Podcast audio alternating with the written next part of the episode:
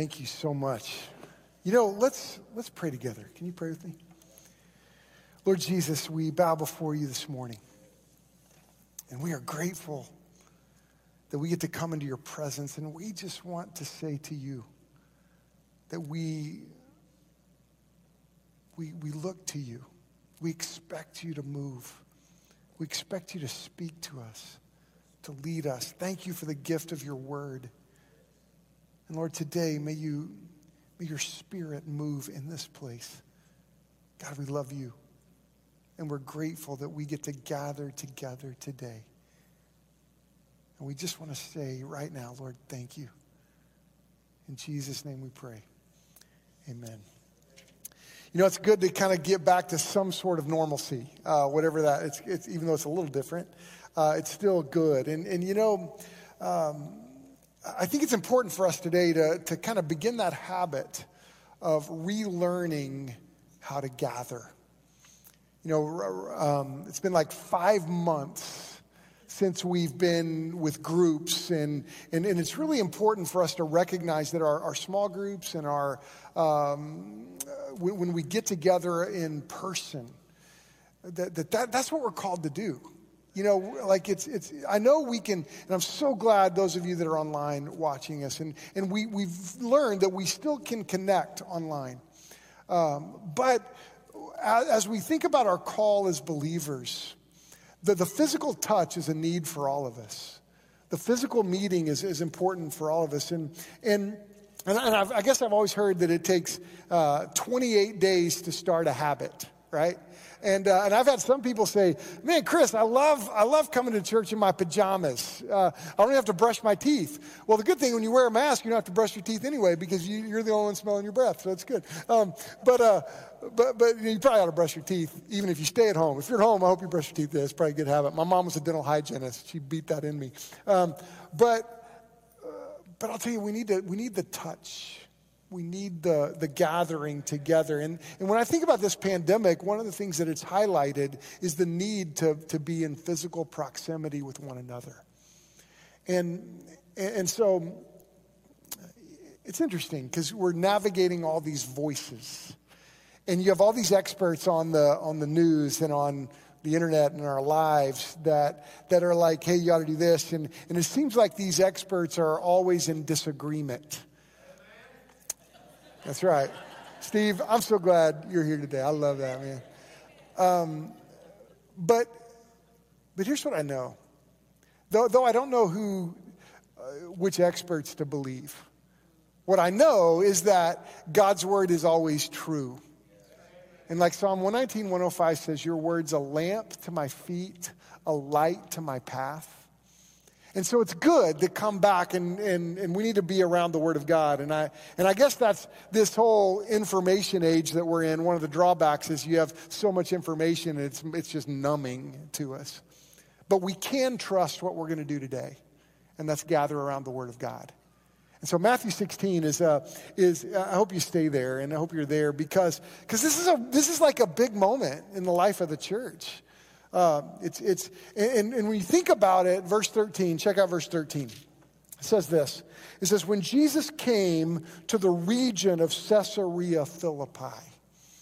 Now, I've been there a couple years ago, we, we went on a trip to Israel with, our, with a bunch of our folks, and, and, and we're going to go back uh, to Israel. We've canceled our trip at this point. We don't know when, but when the world opens up, we're going to go back. And that ought to be a bucket list for you um, because we stood at Caesarea Philippi, and, and I'll be honest, that was probably one of my favorite places to be in Israel uh, because it's such a significant piece of ground. Now, Caesarea Philippi is a, it's, it's in the northern part of Palestine. It's about uh, 30 miles from Tyre, 50 miles southwest of Damascus, if you just want to get a little geography. It's in this beautiful hill country right on the slopes of Mount Hermon. And, and it, it was probably pretty close to the place where the transfiguration took place. Uh, remember that in uh, Matthew when, when Jesus was transfigured in front of their eyes? It's pretty close to that. But, but this was an ancient city, it's an old city. And, uh, and, and through history, we know about that city. It was a big center of worship for the pagan god Baal. Okay, now we, in Samuel, we encountered Baal. He was a, uh, the pagan god that the Philistines worshiped, and lots of drama with that. And, and, um, but, but you know, through history at Caesarea Philippi, there was the worship of this pagan god named Pan.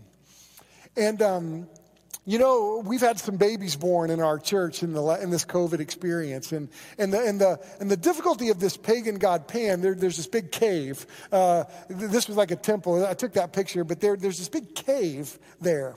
And, um, and at the pagan god Pan, they would, they would do child sacrifices in this cave.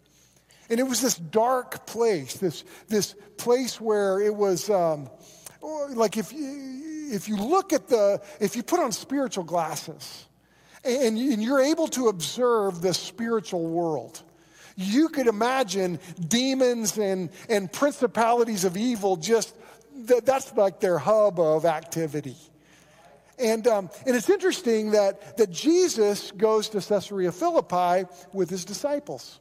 Now, the truth is, this is a small group, okay? There, it's a retreat, if you will. And, um, and there's not a lot of people around, probably.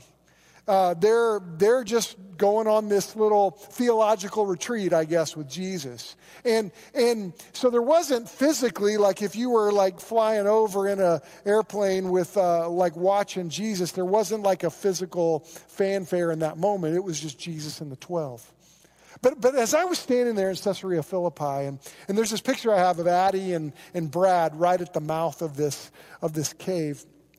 And, and when I stood there, and I think I took that picture, and, and I was just thinking about the spiritual battle that took place there in that moment that Jesus was with his disciples. Because I don't understand the full uh, depth of the spiritual battle. But, but I, I know that I, I can imagine that in this moment in Matthew 16, that if we were to put on spiritual glasses and watch that scene unfold, that it was a cataclysmic uh, moment in the spiritual realm.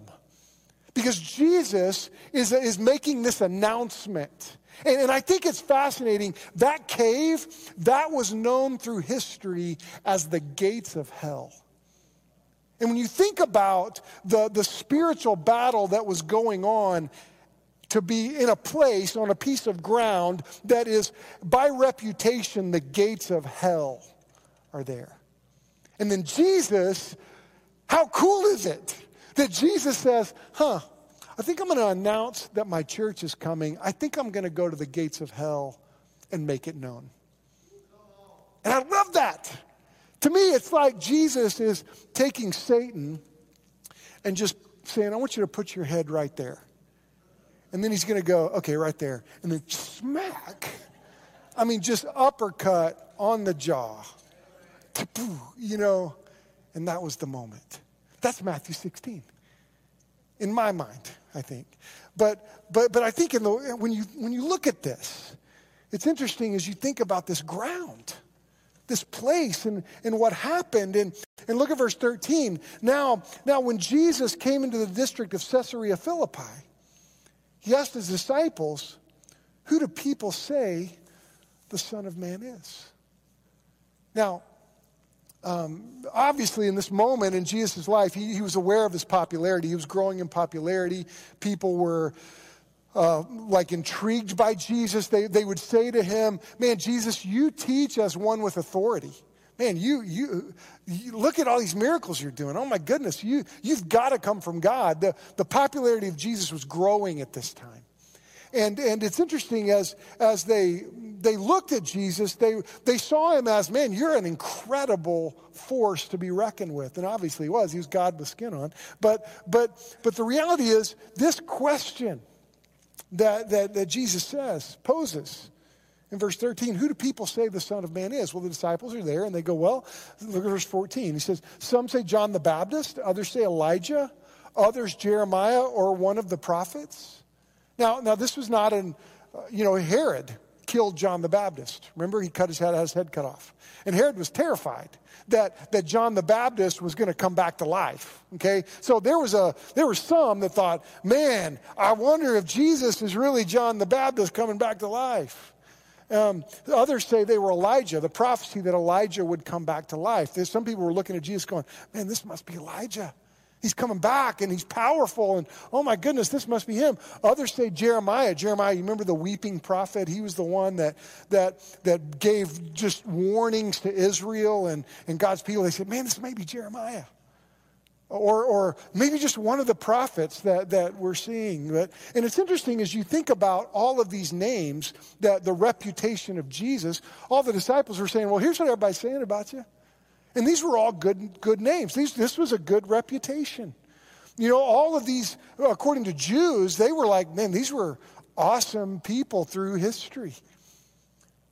you know, it's, it's kind of like what today, it's interesting, as I talk to unbelievers in my life, um, most of the unbelievers in my life would say, man, I think Jesus is great. He was a good teacher. He was a, you ought to follow his teachings. But some of those people that make that argument that don't really believe in him, it makes me wonder do you really know what he taught? Because when you think about what Jesus taught, he taught that he was God in the flesh. And so when you think about that, most of those unbelievers go, yeah, that sounds kind of crazy for someone to go think they're God, walking around with they're God. But, but for the most people, even in an unbelieving world, you know, they would say um, they that Jesus is all right with me, like that song. I won't sing it. Uh, Jesus is just all right with me. Um, but this, I was reading, and uh, there's a book I like to read called God in the Dock by C.S. Lewis. And in chapter 19, he makes a really kind of comical statement. He said this, this question that, because so many people in the world go, What are you going to do with Jesus? And that's a, that's a good question to ask, but, but, but it's a little bit, of, C.S. Lewis says it's a little bit of a comical question. Because that's like, like when you say, when man says, what am I going to do with Jesus? That's kind of like a fly coming up to an elephant and go, what am I going to do with this elephant? Um, I mean, the real question should be, what is Jesus going to do with us?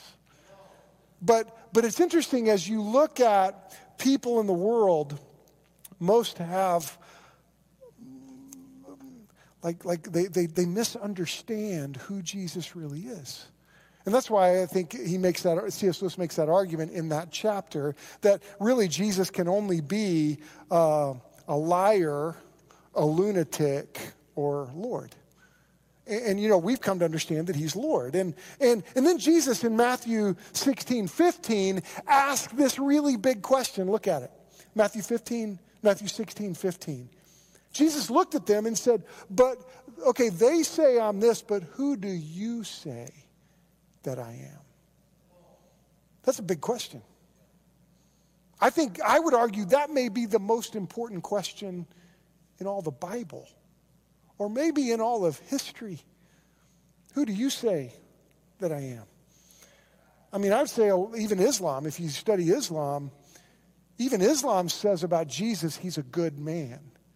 He's a prophet worthy of, of, of honor in Islam. They would, they, they would pray for his peace, peace upon Jesus in Islam. But when you get to the point that he was God in the flesh, they go, oh, time out. No, no, no. He didn't rise from the dead.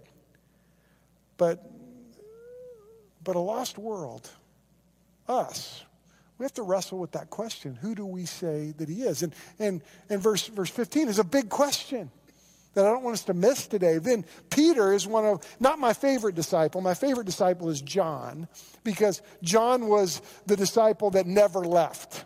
And, and for us, I want us to be a church that never leaves, never, never, does, never, never, never quits following the Lord.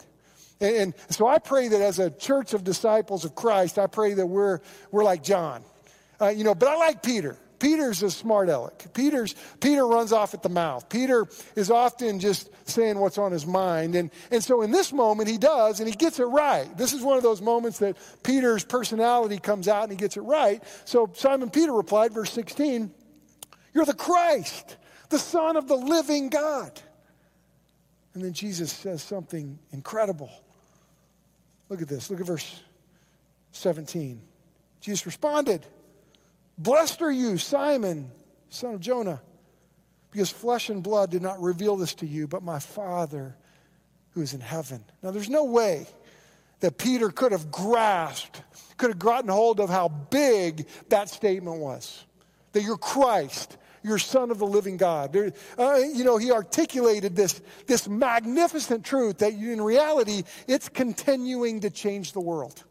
That that truth, that Jesus is the Christ, the Son of the living God, is a truth that to this moment is at work in the world. It's changing people's lives. And, and Peter came to this understanding just like we've come to this understanding. And, and, and like John 6 44, it says that, that no one can come to me unless the Father who sent me draws him, and I will raise him up on the last day. So, so what you see in the life of Peter is that God was at work in his life opening his eyes. And, and, and right here, we recognize that, that no one comes to this conclusion just in, my, in our own power. God has spoken to us. God has revealed himself to us. And this is, this is true for us. It's true for me. I remember at age, I was eight. And I have a, in my office, I have a, my baptism certificate in 1979 when I got baptized. And, and, but right before that, I'd gone to my mom. She was upstairs, and I was, um, I was struggling in my life. I was wrestling with things that I'd heard at church because I went to one of these churches, South Lindsay Baptist Church. I'm grateful. We, we saw people coming to Jesus and getting saved. And, and, and, and so I just always heard about, man, we need Jesus. We need to be saved. We need Christ in our life. And, and that's, that's something that I, as an eight year old boy, I went upstairs in my, my house. I said, Mom, I, something's wrong. Something's wrong with me. I, I just don't know if I'm I think something's going on. Would I go to heaven? My mom took the Bible, opened up, and said, Chris, God's speaking to you. God's moving in you. And, and as an eight year old boy, I got on my knees and said, Lord, I need you in my life. And He saved me right then. Now, I didn't know everything uh, that there was to know. I, I'm 49 right now. I still don't know everything there is to know. But I'll tell you, God spoke to me. God convinced me that I needed him and that he was Lord and, and, and he, he saved my life and he's been shaping my life ever since. And, and in this moment, you look at the disciples and, and, and, and they're convinced at this moment, Peter's convinced. Jesus, you're the son of the living God. I'm convinced. Now, you, we know Peter's story. He struggled later, but, but you know what? That was a transformational moment. God spoke to his heart. And God, Jesus even said, Simon, flesh and blood didn't reveal this to you. This came from God. He was convinced because God convinced him. Well, here we are, the church. In this moment, Jesus is establishing the church. And it's all unfolding right before their eyes. And, and I can just imagine, though it was just the 12 listening, I can imagine the spiritual forces of evil going, oh man, Peter knows now. dead Dadgummit. Peter knows. The disciples know. And you know what's interesting? Demons and spiritual forces, they know who Jesus is. Remember Acts, remember Acts 19? Remember that? That's when those seven sons of Sceva were running around and, and they were like casting out demons in Jesus' name. And they went up to, to that demon possessed man and said, Hey, come out in Jesus' name. And that demon answered them and said, Jesus I know. And I've heard about Paul, but who are you? And then he beat them all up and they ran out naked and bleeding. I hope I get to see the movie of that when I get to heaven. Because um, that's funny. That's one of my favorite passages of scripture. But, but you know what? The demons knew. And I can see those demons going, oh man, they know. And then they were convinced. Well, look at the church. We're convinced. The reason we can't stop gathering, the reason we got to come together, the reason that, that we're continuing to, to work for the Lord in this community, because we're convinced. And guess what? Point number one is this we are a convincing community. Not only are we convinced, we are called to be convincing. That we're called to this world to, like, what does the Bible call us as the church? We are the light of the world. We're like a city that's on a hill that cannot be hidden. We're the body of Christ that is working together. We are an army deployed. We are, we are, it is our unity, like John 17, 20 and 21 says, that it's by our unity, by our working together, that the lost world says, I know who Jesus is. So when I think about what God is doing here, we should always walk in this door with this attitude of expectation, this, this realization that God, you are mobilizing us and moving us, and we are called to be a convincing community planted right here so that Owasso and Tulsa and, and, and the world, Oklahoma, United States, and the world believes in Jesus. That's what the church is. Here's a definition for a church let me give it to you. It's going to be on your screen. I think it's if, if you have your app, it's in your notes. But a local church is a local group of baptized believers. Some of you need to be baptized. And we're going to talk about that in the coming weeks. Some of you haven't been baptized yet.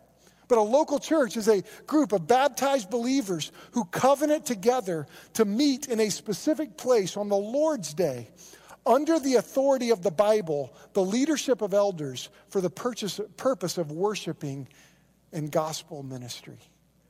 That's, a, that's just a biblical definition of church. We'll leave it up there for a little bit so you can, you can write it down. But, but we're a church. And, and, and, you know what? God has called us to gather together as we as we walk with. Let's think about that definition. We're a group of baptized believers. We're convinced. We are, we've covenanted together. We're not a, we're not a business, we're a family. We're, we're a covenant people. We have covenanted together to, to, to meet. We're called to this place. We live here. This is where we're called to live. And we're called to this time. And we're, we meet on the Lord's day. We gather on the Lord's day. And we're under the authority of the Bible. This is why we get, get into God's Word because I'm not just going to give you psychology or my best advice. I'll run out real quick. But we're under the authority of Scripture, the, the leadership of, of called people here to you, to this place, uh, for the purpose of worshiping God and for the purpose of gospel ministry to the world. We're a convincing community. We're also a gathering people. We're to gather. We're supposed to be gathering. And this is why I, get the, the, the, pandemic world that we're in. But, but let's not forsake gathering together every series. Uh, when we're going to be in this series, we're going to be in this series all the way through November 29th. And, and so this is a long series for us. And, and, um, and, and, you know what? It's, it's going to be a, a series where I hope that we understand our history. It's just like our stained glass. Anybody recognize that stained glass? If you were here when we used to meet at El Tequila, did you know that our church used to be El Tequila? First Baptist Owasso, El Tequila, I guess, bought it, right, Sue? Um, but Sue knows, Sue Blackwood knows. Her husband was pastor here for 23 years. And uh, that was the stained glass that was, that was at our old building. And I love it that we're using it through this series. And, and you know, we're, we're going to keep it up forever now. But, but you know, it reminds us, it reminds me that, that look, God was at work way before I got here. And by God, way before most of us got here. And God, if we do our job, God's going to continue to be at work well after we leave, right? But we got to gather together. Hebrews 10, 24, and 25. I want you to write that verse down because we need to memorize that verse. And this is a verse throughout the series I pray we memorize because it says, Let us consider how to stir one another up towards love and good deeds. The way I memorized it a long time ago is in the NIV, and it says, Let us spur one another on towards love and good deeds. I like that idea of spurring. You know, sometimes, I, I mean, I've never been spurred, thank the Lord, um, uh, with a spur, actually, but I've been spurred by God's people because I've been held accountable. I've been sharpened.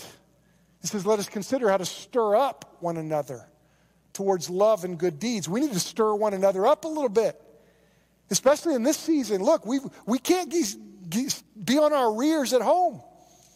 We got to get going. We got work to do. The church is not shut down, the church is mobilized. Let's get after it. Let's stir one another up towards love and good deeds, not neglecting on meeting together as some are in the habit of doing. And this is why this series is so important for us. We've, some of us have been in the habit of not meeting together. But we should encourage one another all the more as we see the day drawing near. See that capitalized day? You know what that's talking about? The day that Jesus returns. Folks, there's going to be a day that Jesus returns. And, and you know, I laughed the other day. I, I think it was this week. I, I can't remember. But I was just got up one morning and my phone beeped at me and I looked at it. It said, weather alert, earthquake in North Carolina or somewhere. I was like, of course. Of course there is. You know, earthquakes in Oklahoma. What's the Bible say in the end times? There'll be earthquakes in various places. You know, folks, let me tell you something. I don't know when Jesus is going to come back, but I'll sound real smart for you as a pastor. Um, we're closer today than we've ever been, right? So, and so, so the reality is, I don't know when Jesus is going to come back, but all I know is right now, he hasn't yet, and we got work to do. We're a, we're a people that are, are, are called, I believe, as a church to, to be a, we, we've got to be convinced, first of all, but then we're sent to a people to be convincing. This is why we got to walk with the Lord. This is why our walk has to match our talk. And, and look at verse 18. And, in this moment that, that, that, Jesus answers this, asks this question, who do you say that I am? And he says, oh, you're the Christ, the Son of the living God. And he says, looks at Peter, and I tell you, you are Peter. And upon this rock I will build my church, and the gates of hell will not prevail against it. I can just feel the, if you put on spiritual glasses, I was standing in that spot going, how cool is this? That, that Jesus goes there and I can imagine all the spiritual forces of evil listening in. And he's like, yeah, I came to the gates of hell to let you know that I am going to build my church. Peter, upon this rock I'm going to build my church, and the gates of hell will not prevail against it. That, folks, was a cataclysmic moment in the spiritual forces of evil in the heavenly realms. And that's what we're a part of. That's what this is. And we must not forget that. Now, now, when you think about the church, think about what he said Peter, upon this rock I will build my church. Let's understand that a minute. What does the Bible say? Uh, Peter, 1 Peter 1, uh, 5, verse 5. It says, As you come to him, the living stone, rejected by men and chosen by God, but precious to Him. You also, like living stones, are being built into a spiritual house, offering spiritual sacrifices acceptable to God through Jesus Christ. That's like five through seven, I think, or two through five.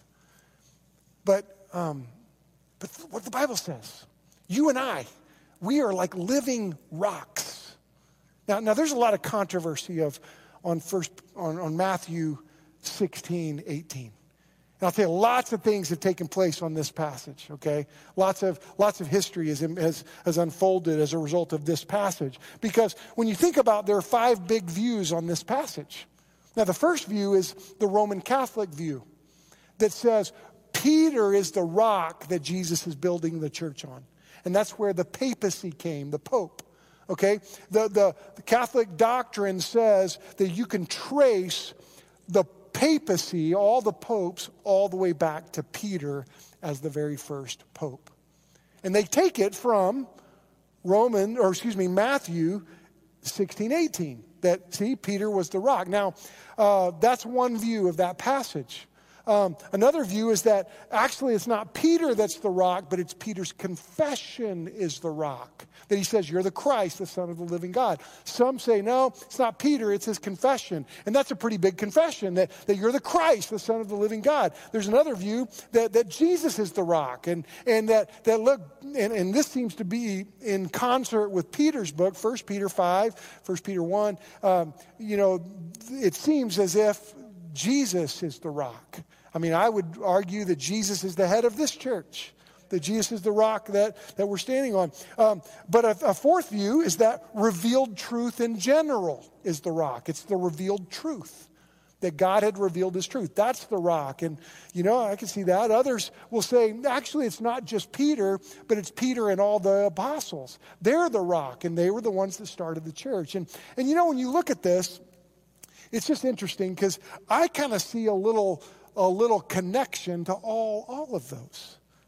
Because, you know, obviously Peter was a great leader. You can't deny that. You can't deny Peter's influence. Um, I think it's a little bit a misunderstanding to argue for the whole papacy thing, but you can't deny Peter's influence.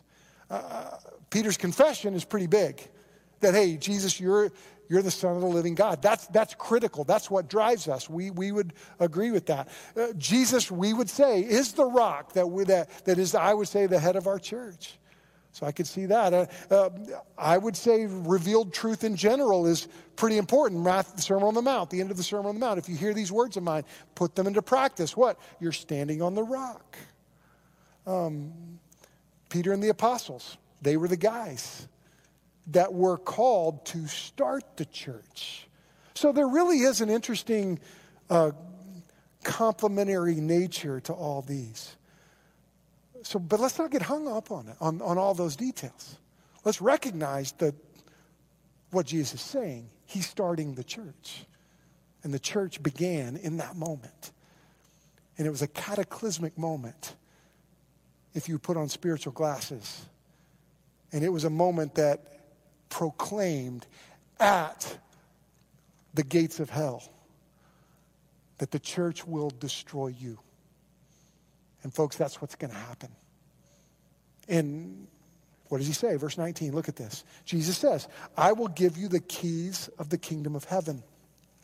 And whatever you bind on earth shall be bound in heaven. Whatever you loose on earth shall be loosed in heaven. And, you know, I'm not going to go like weird grammar on you, but, uh, uh, but, but when you look at the grammar of this, the, the future periphrastic perfect, you probably all learned that in English class, right? Um, uh, Brother McKean, you, you probably know that. But, uh, but, uh, but I'll tell you, Joe's dad's here. He's a great pastor, and uh, he's on vacation today, and we're honored that you're here, my friend. And he's a great Greek scholar, actually. So, um, and you could probably do a better job than me on the present, future, paraphrase. I struggle saying it, but just trust me. Uh, that's what the grammar says. But, but basically, what he's saying is that Jesus is describing this reality that God is sovereign.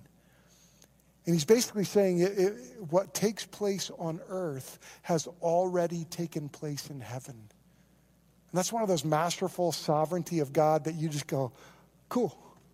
I'm just going to let you have it, Lord, because that's big. But verse 19, he says, Look, I'm going to give you the keys of the kingdom. And he's like, You got work to do. Go get to work. You know what the disciples did? They got to work. And, and, and you know what? They, they, they walked with Jesus. And the church started in that moment. And those disciples, they heard that call and they experienced it. And they got this vision that we are sent to this world. And you know what, folks? The church is still sent to this world. And you know what I pray for us? Point three is so big for us. It, we are to be living sent. That, that you and I are to be living every day sent by God. And I don't want us to miss this. That, that what the Bible says about the church, what he's doing here, is that, that Christ himself will build the church all through history. And I'm grateful that, that Christ is going to build the church. And he's promised to be the one that is the builder of his kingdom. It's not up to us, it's up to him. And there's incredible confidence because God is at work in this city, in this world. The mission of Christ, though, understand this, it's accomplished through the church. That God has chosen us to be the, the agents that He uses to accomplish His mission. Does that blow your mind or what? That you and I get to be a part of the mission of God in the world. I'll tell you, when I get to the end of my life, I don't want to just have stuff that I did. I, I want to get to the end of my life and be able to say, golly, I was a part of what God did. How cool is that? That that's our invitation. That's the church's invitation. The church is this incredible demonstration of God's power to the world. That, that this is what we're doing. It, it's through us that God's power is demonstrated to the world. This power of, of forgiveness, this power of, of hope, this power of, of God putting our lives back together. I know the, the reputation of First Baptist churches in communities are hey, you are a group of people, you guys, you guys act like you got it all together. Let me tell you something, we don't have it all together. We are a people that God is putting back together. And I'll tell you, I've walked through this COVID thing, and, and, I, and I'll tell you, it's been, it's been a challenge. It's been a challenge as a pastor from my seat. But, but here's what I keep recognizing God, you're at work. And it's, it's through us that God demonstrates his power to the world. And God has shown me that over and over again through this journey. And here's the, here's the reality we need to come back together, though, because it's the church. The church is the necessary environment for spiritual growth for you and me. This is the environment that God has put in place for spiritual growth for us. And look, this is a lifetime process. This is a lifelong journey for us. We're never going to get to the point where, like, okay, I've arrived spiritually. No, God is constantly growing us and moving us and shaping us. And see, you know what else? I'm grateful for this. The church provides this personal and knowable and powerful support for believers. Folks, that's, what, that's what's happening here. You know, I, I think about just my own testimony. I'll just tell you my own story right now. So, so many people have walked up to me. Several people have walked up to me and said, Chris, are you okay? You, you, you just look a little burdened. I'm like, I am. This has been the most stressful time I've ever known in ministry. And, and I wish I could, sometimes I wish I could just hide it. But, but I've been, I've been worried. And I've gotten up early and said, Lord, what are we going to do? And God keeps reminding me, hey, man, you're not by yourself. Hey, it ain't your job to build the church. It's mine. And hey, why don't you just let me show my power? And I'm like, okay, that's better anyway. That gives me peace. That gives me comfort. The fact that uh, I can be a pastor and be knowable and be a pastor that even struggles. And, and you know what? It's through that struggle that God shows his power and let me tell you something, I don't want to miss walking with the Lord. The reality is, what God is doing here is a supernatural work. And that, that's why we've got to be together. And, and, and I think about what God's doing, and it's blown my mind that, that, that He's at work in spite of ourselves. And even when, when we don't see it, even when there's curveballs like, like a COVID reality, even when we have staff changes that, that I didn't see coming, look, God's at work. And I look at what God is doing right now, and, and, it, and it just causes me to go, wow, Lord, you are at work building your kingdom. I mean, think about what God's done.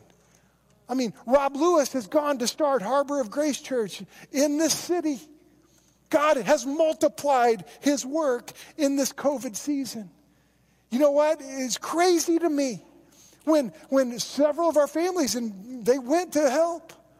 And, and I get a text this morning Calvary's full today. Oh my goodness. How does that happen? Well, God's at work. This is good. God is at work.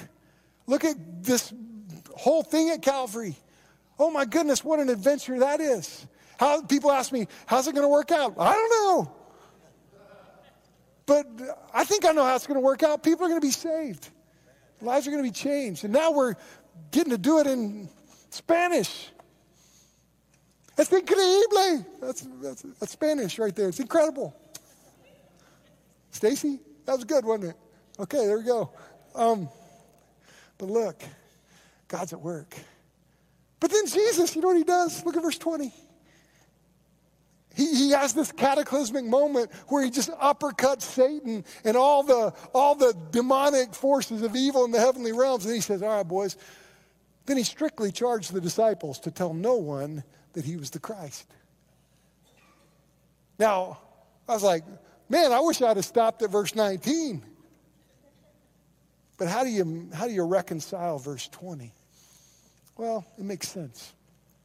You see, the world wasn't ready for that on a public scale in that moment. You see, the Jews, they had this recognition that the Messiah was coming and he was going to be a deliverer. But see, the Jews, they, they thought, man, we need deliverance from Romans, from Roman authority, from Roman rule, from Roman oppression. And Jesus is like, yeah, I don't want you to, I don't want you to confuse this thing because there's a bigger enemy than the Romans. See, Jesus had the ability to look forward into the future and recognize, you know, Rome's actually going to fall someday. And uh, so the real enemy in the world is not Rome. The real enemy in the world is Satan, sin, and death. And he goes, So here's what I've come to do. I don't want you to tell the world about the church thing right now, but there'll be a time. But right now, I got an enemy to f- defeat. And, and I'm just coming to the gates of hell saying, hey, guess what? When I defeat you and crush your head, like Genesis 3 says, uh, the church is going to come along and, yeah, it's going to kick your ear too. And, and then Jesus conquered the grave, rose from the dead, appeared to them. Acts 1 8 says, Look, you're sent. Go to the world. So it wasn't the right time. But here's the point as we, as we wrap up today let's not miss what God's doing here. We are a convincing community, we are a gathering people. We are this people called to live sent. And you know what I'm praying today? I'm praying that you hear the Lord. Let me tell you something. It was right when those angels came and they, at the birth of Jesus, and announced unto you this day in the city of David, a Savior was born. He's Christ the Lord. That was right. It was right when the Holy Spirit at Jesus' baptism, as they, as they as he went under the water, John the Baptist baptized, and the, and the Spirit of God spoke, This is my Son in whom I'm well pleased. That was right. It was right. The moment that right after the resurrection, right after, oh, right after the crucifixion, right after Jesus says, It is finished. And the rocks cried out, the rocks shook and said, Whoa, this was God. And then three days later, he rose from the dead. Who do you say he is? Man, if he's, if he's not your Lord and your Savior, you're missing life. And I pray that today you come to Jesus.